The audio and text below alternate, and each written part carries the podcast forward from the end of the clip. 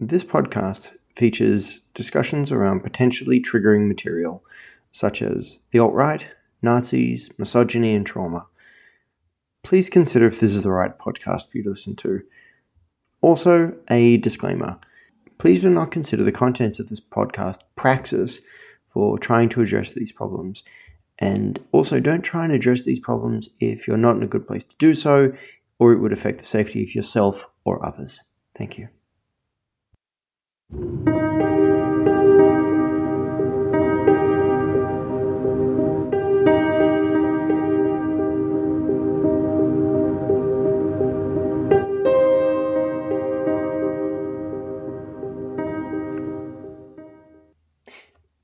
It's maybe 30 minutes after game night. You're doing a post mortem with your regular table over a messenger after cleaning up plates and glasses from the drinks and the snacks. All in all, it was a good session. Everyone had some fun. There were some pretty audible groans at some of the puns that you and others came up with. Uh, all good so far. The only problem is Robbie. Robbie joined your table a few sessions ago after you met him at your FLGS, or Friendly Local Game Store. He seemed an okay kind of guy, a bit quiet, a bit shy. Maybe a little too quiet and shy, like someone who needed help coming out of his shell, or someone who didn't learn how to make friends in high school. When you were playing with Robbie at the table in the one shot that you ran, he told you he hadn't been in a campaign for ages. Since you were about to start one and had room, you figured it would be okay to invite him. Everyone else was pretty chill with the idea and figured, yeah, let's let's have this guy over. You session zeroed, and Robbie seemed a good fit for the group. Not too intrusive, a little hesitant to contribute to the table. Again, you figured he was shy, socially awkward, and wanted to get a feel for the social dynamic before making waves. A few sessions in, though, and Robbie is integrated pretty smoothly with the group. He talks, laughs, generally gets in on the ribbing and kidding you all give each other he's a pretty decent role player too. He engages with the world you've built and with the other player characters. Has some great backstory. It's good times. That was until tonight though.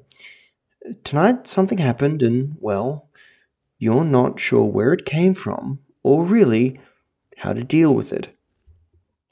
Two of the PCs had an argument. Robbie was involved, and between the two characters, Things got heated, and Robbie's fighter said something that was considered pretty damn close to crossing a line. Things stopped for a brief second.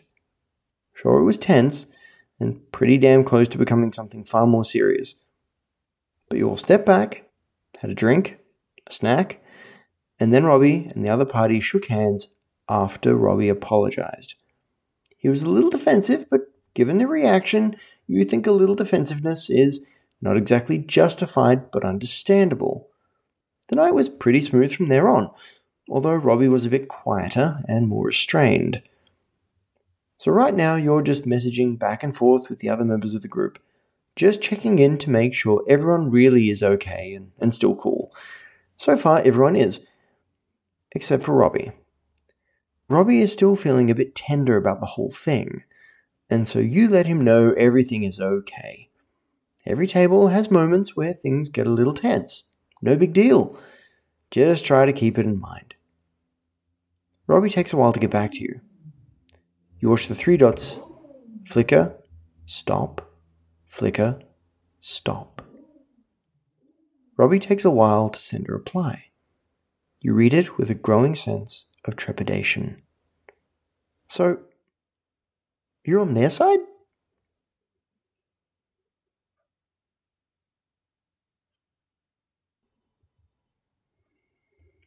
Hi all, my name is Josh and I'm a dungeon master and podcaster.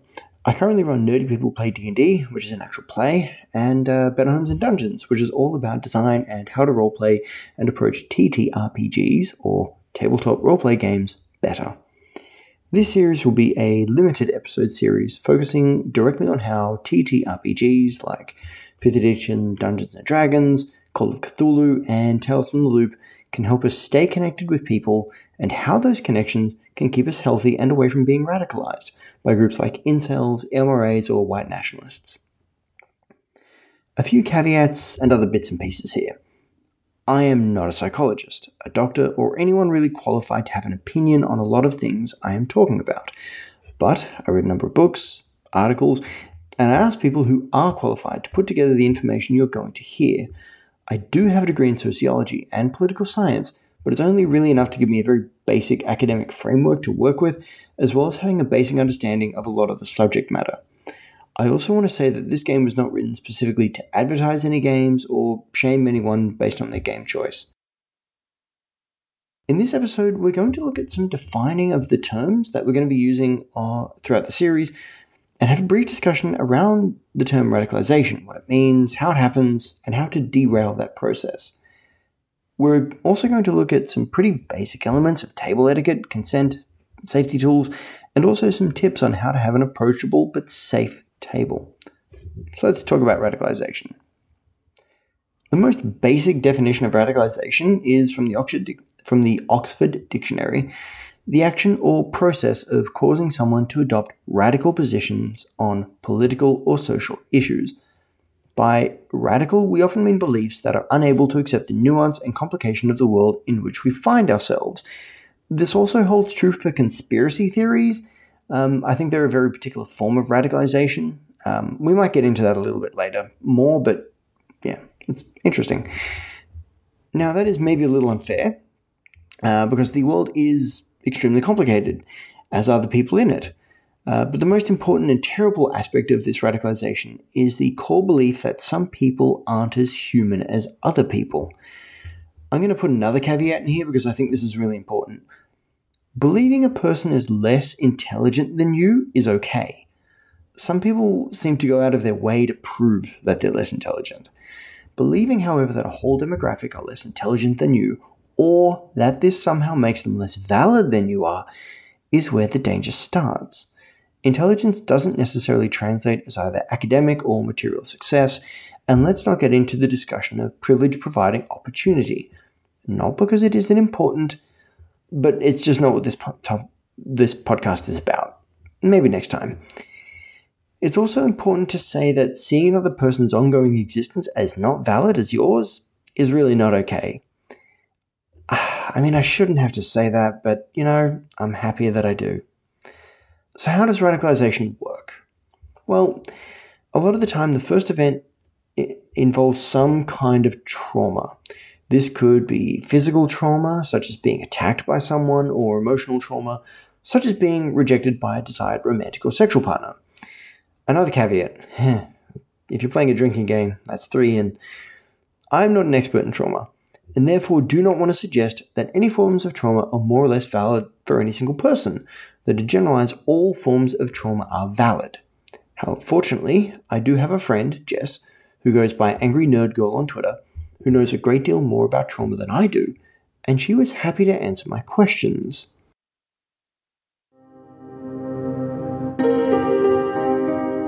Say that's the manifestation of trauma. Um, I, I, think one of the ways I've had it discussed with me um, is it can either be acute, like it, it can be one massive event that happens in your life that suddenly you break, mm-hmm. or like a piling up of like minor events in your life until suddenly you break. Um, I realize that is very terrible language around it. Just say break is a, is a word that I would not use, but yes, keep going. Okay, thank you. Yes.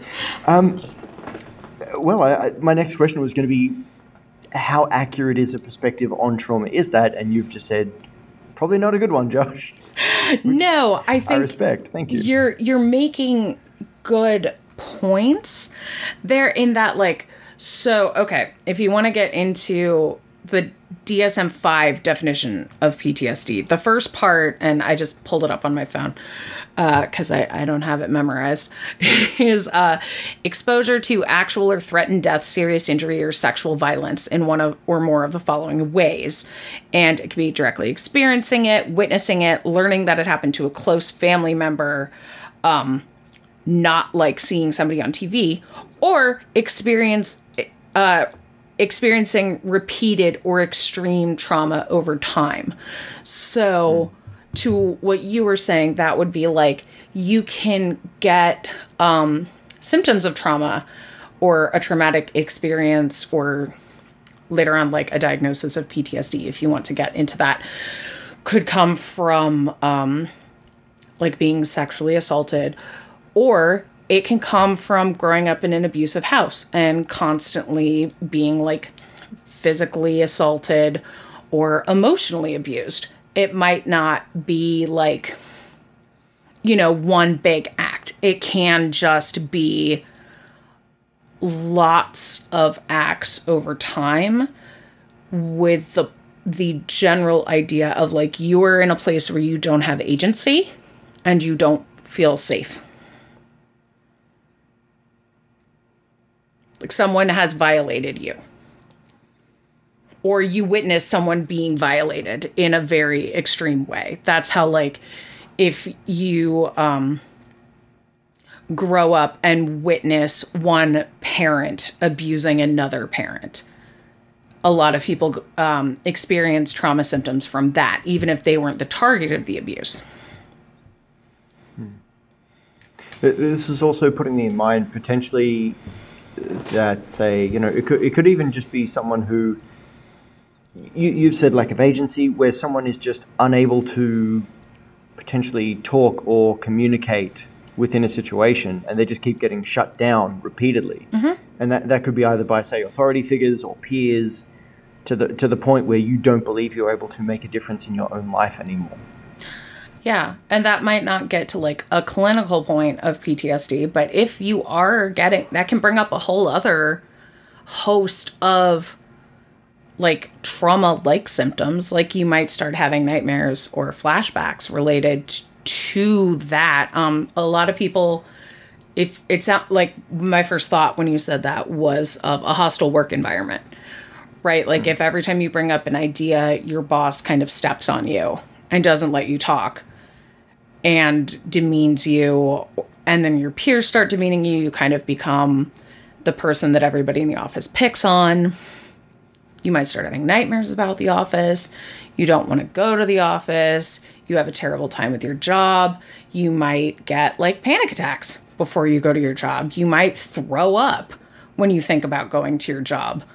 Um, and that's like your life wasn't in danger but you're experiencing some serious stress there and having traumatic um, basically trauma symptoms.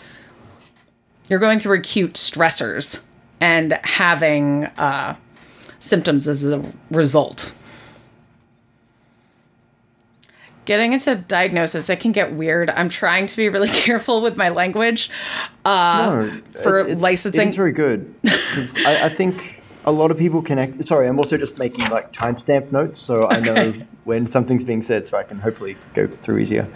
Um, in a lot of ways, um, okay, I, I would have to say like I have felt that like you know that those moments where like a manager comes around the corner and you see like an angry face, and because you've been through say a series of episodes with that person where they've been upset with you and you just immediately assume, oh, oh, oh, shit, am I in it again? Mm-hmm. Um, that resound that that resounds with me because that has happened with me at a, at a former workplace. And sometimes it doesn't even have to be with the same person, and that's really when you get into, um, what I would call a flashback um, this is again where I'm trying to be really careful with my language. Uh, but yeah, you could experience a flashback. Like if let's say some so flashback is basically like it's not like how it looks on TV where somebody suddenly visualizes that they're somewhere different and they don't know where they are. It can just be let's say um, you were a cashier at a, a, gas station and you were brewing coffee and somebody came in and held you up, right? Next time or some random time in the future, when you smell coffee, you might suddenly have a panic attack and drop what you're holding because you that smell of coffee triggers that feeling of like I'm about to be held up. So in your situation, it might not be the same boss coming by. You might be at another job. You might be at a job 10 years later, but you see another boss coming by with an angry look And you might feel like you did in your old job where you felt powerless, even if you have a great relationship with your current boss. To, I I think maybe to ask an indelicate question, is it a case of he might just be a dick? Absolutely. Yeah, like. Yeah. Okay. I- cool. That well. That was. no, he absolutely could be. And when I first uh read the scenario, my thought was like, oh, he's not used to people saying no to him. He's used to getting his way, kind of thing. And that I mean, maybe he's not. Maybe that's not always the case. A lot of times, like I know we go it goes further into radicalization, and a lot of people who get radicalized aren't getting their way. They're very lonely, they're very isolated. But the it just made me think like, oh, he he might just be kind of a jerk who, you know, doesn't hear no enough. or hasn't learned to cope with it when he does hear it. Yeah, I I mean I and and this is I think where I where I have to be very ready to change my own understanding. I think in a lot of things, or maybe not change my understanding, but refresh it. Um, because I know that you know there is the old saying, you know, hurt people hurt people. You know, Not our anti- always. yeah. Okay. Yes. That. Okay. Yeah. I like like any um. a lot of times blank- hurt people tend to get hurt again and again and again by other people. by, by the people who did the hurting in the first place. Yeah. We're new people. Uh, yes, it is an expression that hurt people hurt people, but that I think that gives an excuse for a lot of um, unkind behavior. Like just because you've been hurt and just because you're in a bad place doesn't make it okay for you to stomp on other people's boundaries or make their like infringe upon their safety, make their mm. life worse just because your life is bad.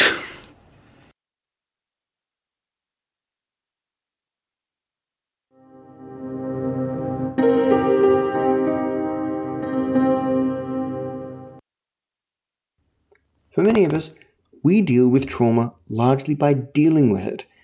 We put on some sad or angry music, we play a video game, read a book, go for a walk. We do something to get our heads out of it, and sometimes this works nice and soon, and other times it takes quite a while to work. Now, sometimes it doesn't work and people do get stuck there. There- There's a really cool saying from the industry I work adjacent to in Australia, which is the healthcare industry, which is that DNA loads the chamber, environment pulls the trigger. Specifically, we're talking about how bodies respond to things like um, certain toxins or things like certain foods, things like that. But there is something here we can use. We all have certain tendencies and preferences that seem pretty baked in but where we put ourselves can influence how we react to other things. I also want to say that you may or may not have heard was just pretty well blowing my mind. I was ready to be told that trauma can indeed be a huge factor in someone turning into an abuser. I'm sure there are cases. Um, but we all react, like I said, we all react to trauma in different ways. But what Jess said needs to be taken with a great deal of seriousness being abused often leads to being abused even further. I'd recommend going and listening to almost any episode of Robert Evans's Behind the Bastard series, and you'll see environment having an immense impact on the social and moral development of any human. Another interesting thing to look at is Ginger Gorman's work Troll Hunting, and uh, it's a really excellent work from an Australian journalist who looked into trolls probably way too much after being maligned and attacked online. I'm going to reference the book a few times through this series, and I'd heartily recommend it. It's really good. Her perspective shows that many trolls do indeed have trauma as their pathway into trolling activities. While we are not specifically discussing trolls in this podcast, trolling groups often engage in attacks that are racist, misogynist, homophobic, or objectionable in a lot of other ways, and so do fall under the purview of what we're looking at. Another potential pathway to radicalization can come from disaffectation, and loneliness in general, and the impact of this is not something we can underestimate. I was joined by Connor, the healing DM, to discuss this.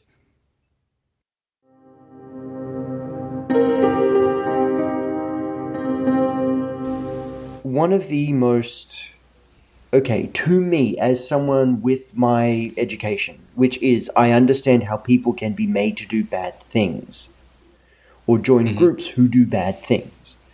Mm-hmm. Um, I'm careful about using the T word because it technically has a lot of very interesting definitions, um, especially legal ones. Mm-hmm. Um, mm-hmm. disaffectation and disconnection with society is a major reason people join these groups. Mm-hmm. I, I thank you for not being surprised at all. It's like, no, Josh, this makes perfect sense. Um, disaffectation, though, is different from trauma. Mm-hmm. Although it can be connected to trauma, yes, it's it's different. Cool. If you had to just like provide some definitions or like, hey, this is signs of this, um, what would that look like? Um, so I realize that's a very broad question again. I'm very sorry. So we're talking about um, di- uh, disaffection, uh, disaffectation, mm. um, and just being dissatisfied with with certain individuals um, who are driving one's culture or society, um, and and feeling like you don't agree with them. Um, that uh, that's something I want to say that is not an uncommon thing. Uh, it's something that I would say is a part of the human experience, and all of us feel it to some degree. I think every single person could point to things in their society, in their culture, in their immediate social group that they have problems with. Or point to, to figures uh, of authority or power and say, those people are doing things that I don't agree with or I don't like. Um, and I'm happy that that's the case because if we blindly accepted people who are in power, it could potentially lead to some terrible things societally right? Um, our our history is rife with with examples yeah. of cultures and societies that blindly went along with figures of authority, and terrible things were done as a result. Um, but this is different from somebody who removes himself from society, right? And this is something that could be spurred on by traumas. Um, and and often could be but this is the person who says the wider society does not have a place for me in it anymore um, this is a person who might feel low levels of connection with other people around them people in the workplace people um, in uh, their age group or in their community um, they say these people don't get me we don't share the same values. We're simply too different. When they look at the world, they don't see the same things as I do.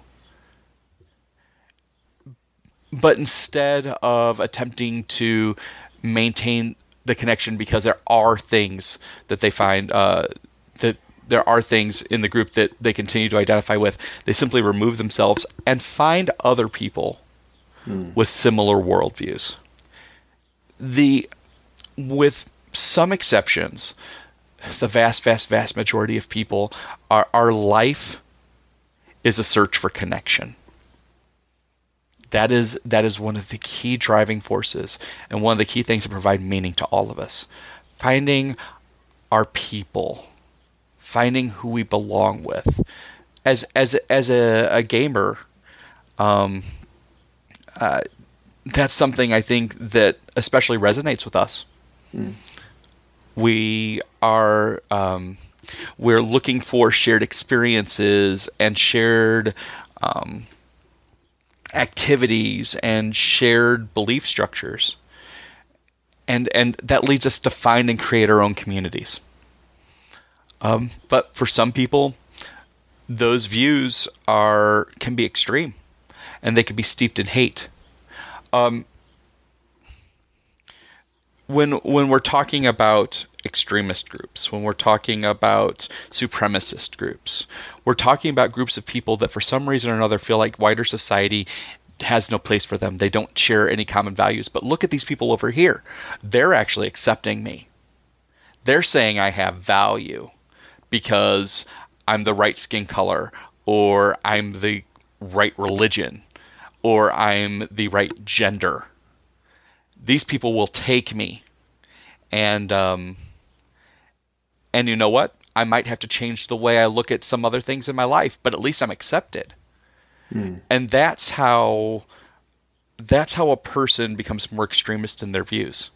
They find a group of people that are willing to accept them, where they feel that connectedness that every person craves. And just like the rest of us, when you find that group, your beliefs begin to shift. Yeah. They begin to change. Uh, and not always for the better, but but that's what happens to all of us. It's a it is a typical human response. The the goal for all of us um, in wider society is to create a wider society where they do not feel like they don't have a place in it anymore. Hmm. I um, you know, so that even if they don't agree with everything that's going on, they still want to be a part of what's going on.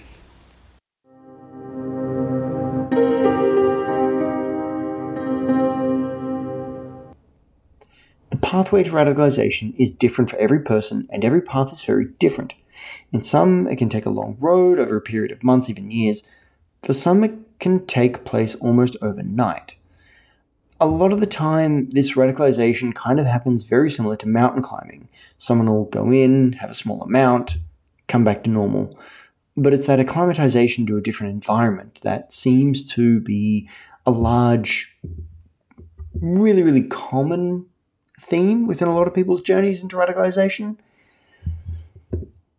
Outside of the timing, though, much of what happens is also really down to when things happen in someone's life. Different circumstances make us far more amenable, not so much to fully embracing radicalism, but certainly can lead us to taking that first step. And when that first step has been taken, second, the third, and so on. Like I mentioned before with the mountaineering thing.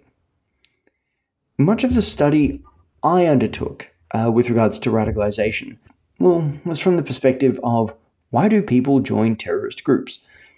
and at the time, the primary groups were so called Islamic terrorist groups. Now, I want to say that uh, right now that I use the term so called because these groups do not represent Islam in the same way many evangelicals don't represent Christianity.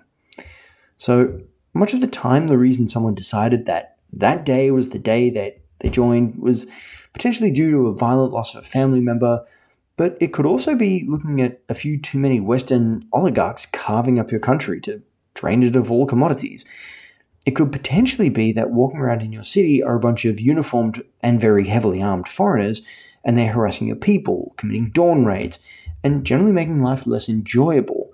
That no matter how many human rights violations these guys seem to commit, they never get punished.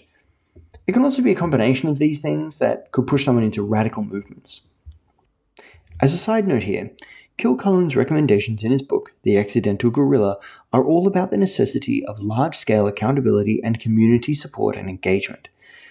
I don't want to get too lost in the weeds at this point, but I think it's you know funny that building meaningful connections with people does a lot to assist them in A, them wanting to work with you, and B, them not joining death cults. Funny that in far more common use now, as far as like, you know, pathways to radicalization go, we, we more see message boards, social media, podcasts, and YouTube. Now, I, I kind of have to maybe be a little frustrating here and state something really horrible. The fastest growing category of groups that right now are being more and more closely watched by law enforcement groups like the FBI, ASIO, are the far right or alt right groups, and the people they predominantly target for recruitment are cis white hetero guys who have been made to feel inadequate or marginalized, lonely, failures, and generally like they have nothing to really live for. Now, we're not going to dive too deeply into these groups because A, I don't think publicizing their beliefs any further is necessary. There are a lot of studies that look at the effects of deplatforming or just making certain information harder to find, makes these groups, it, it, makes it harder for them to recruit. This is true, and you've kind of got to also then look into the toothpaste effect, um, which we might look at later. No promises, but maybe if you're good. And also, you know, I'm, it's not really what I want to get into. Now, a lot of these groups make use of meme humor as a way to both get a reaction to divide communities by causing offense. My friend Peter, who goes by Roll for Kindness on Twitter, had a pretty good chat about meme humor. Well, one thing that I, I think all of us would agree on is the internet is very mean. Um, overly so. And one thing that worries me is the impact of harmful meme culture, um, and, and, what this does to. And, I, and I'm going to say this as you know a, a hetero white, cis white male, um, how damaging this is to cis hetero white males, and, and how corrupting or how th- this kind of leads us down a very bad way. Yeah, so I I think ultimately when you're talking about kind of meme culture, uh, you you end up in this space where memes become a vessel for normalizing and paving the the sort of groundwork for radicalization. And uh, to, to, to say that this is you know an internet thing exclusively is flat out wrong. I look, at South Park, look at Family Guy. You know these things are full of you know just really nasty stereotypes, and it is just something that you know is completely normal for a 15 year old boy to be watching and totally thinking that's normal and making those jokes as normal, which does become kind of uh, fertilizer for more kind of radical beliefs, not because of anything inherent in it, but as kind of a reactionary force when presented with someone something else. So, uh, you know, there there's this excellent video called "Radicalizing a Normie," um, and I, I highly recommend that everyone watch it. And in it, it kind of points out that a way that a lot of alt right people will infiltrate online communities is they'll start posting all these racist memes, and then uh, people will be laughing, and then someone will say, "Hey, this is kind of offensive," and then the sort of alt right plant is like, no, "Dude, this isn't offensive. We're just making jokes. Why can't you take a joke? Why are you being so politically correct?" And then, you know, all these kind of young white dudes that want to be politically incorrect because that's cool. Um, they kind of hop on the bandwagon and be like, yeah, can't you take a joke? This is funny because it's offensive. And that just sort of starts paving the way because once you're willing to laugh at something, that means you've already started entertaining that idea. Yeah. Um, yeah, laugh, laughter is a weird one.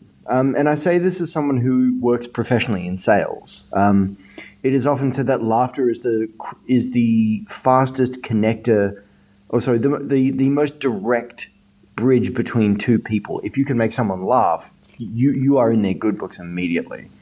And mm-hmm. so I, I, think that um, humor is very awesome because it's such a great social lubricator. Uh, but at the same time, I, am very well aware that it's it's also one has to be very careful with what one's laughing at. Mm-hmm. Yeah, no, I, I I think on the internet because you're so isolated, you know, n- no one sees that you're laughing. No one sees that you're sharing this stuff. So it becomes a very kind of safe place for people who may have struggled um, socially to be able to, to share things that are making other people laugh.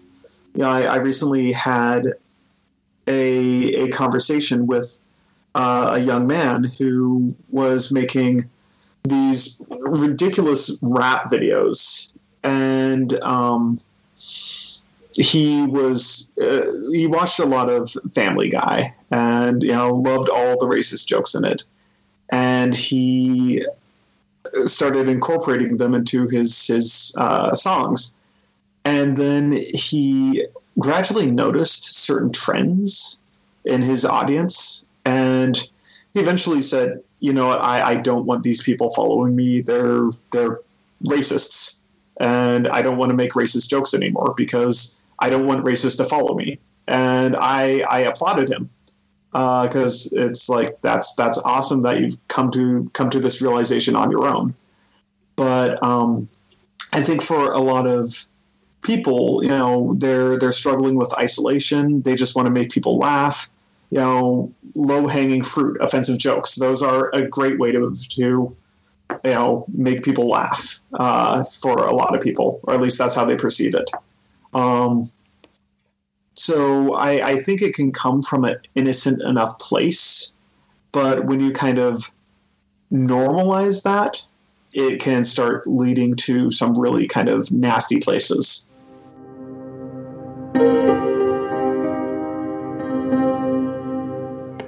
We're going to come back to meme humor and its impact later, I promise.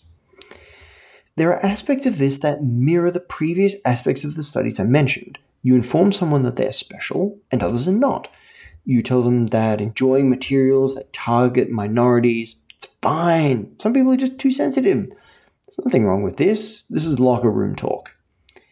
Causing division, though, is kind of like the golden ticket. It's what they're after. These divisions are not just a frustrating social event, they can have real world consequences.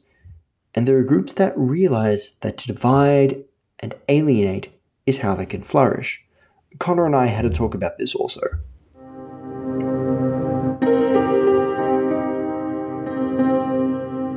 They either find the groups or the groups find them.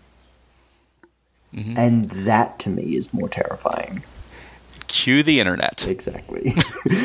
what a the oh, cue, cue, cue the internet, the the marketplace of ideas where every idea has a space, and there are no ideas, there are no ideas that are so terrible that they can't find a home here on the internet, mm.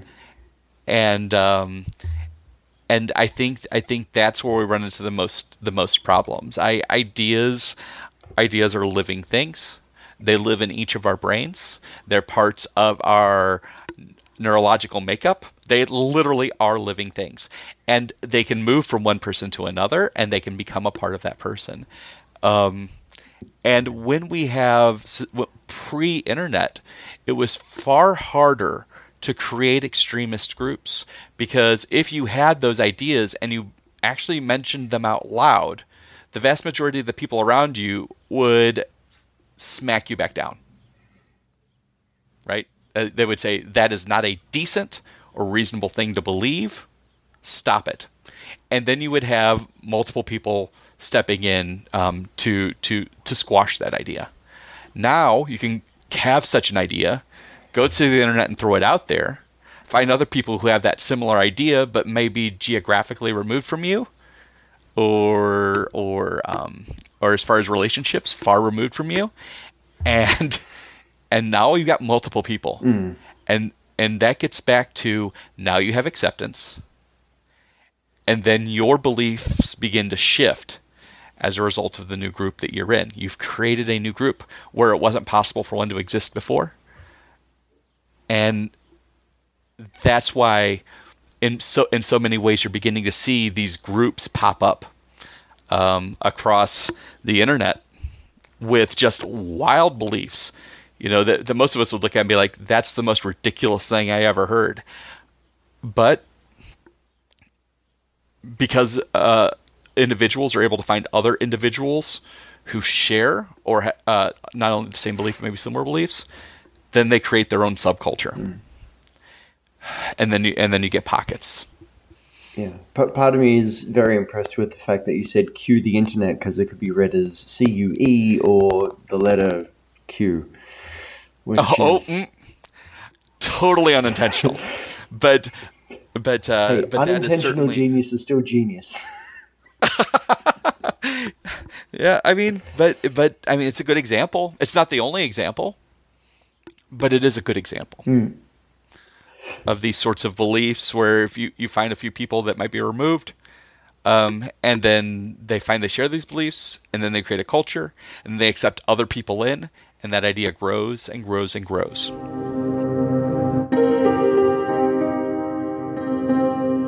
So, where does this leave us?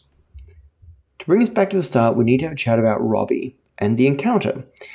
Let's assume the session zero was done correctly and everyone was happy. We're going to cover this a lot more, but let's just say that consent tools, safety tools, session zeros, these are all really important. And if you're not doing it at your table, just think about it. I mean, look, here's the thing if you all know each other really well, inside and out, you already have unspoken implicit social contracts. But if you don't have those, they're actually a really easy way of just helping people navigate a complex social situation. What we're going to look at there also is something far deeper. Did Robbie have a bad day? A bad week? Or just a tough life in general? How forgiving can we be? How forgiving should we be? I want to go back to what Jess and I spoke about. People don't just turn bad because of trauma. There are also a lot of environmental and other aspects we need to try and understand if what we want to do is examine why a person goes this way. But we do need to do so with the safety of others in mind. I want to end on a positive note, something for us all to think about. All of us come to the table seeking fun, good times, and the ability to put aside worries about rent, taxes, work, school, etc. We need to make sure we provide this wonderful, safe environment as much as we can. This doesn't say we don't have a challenging time. It doesn't say there's no room at the table for thrills and spills and total party kills. But, and as much as I've spoken about how being lonely, isolated, disenfranchised, or completely lacking in agency the opposites to these how we stay in good places. Having people around us that help us laugh at things, give our hearts and minds somewhere to blow off steam, or just not focus on our troubles while in the company of people we love isn't just that's not a hobby. Maybe it never was. Investing your time into friendships that build you and those in that group, that's a community. So let's build a good one. Together.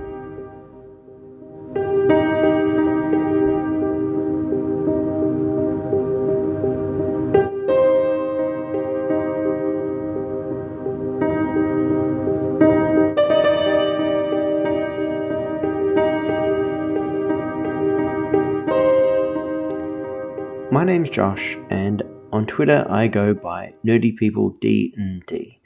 You can catch me there and uh, listen to the um, other podcast stuff that I do. Uh, an actual play with Curse of Strahd, but he's a railway baron, and Better Homes and Dungeons, which I've neglected for the last couple of months to work on this. Um, please take care of yourself uh, and those around you. Thank you.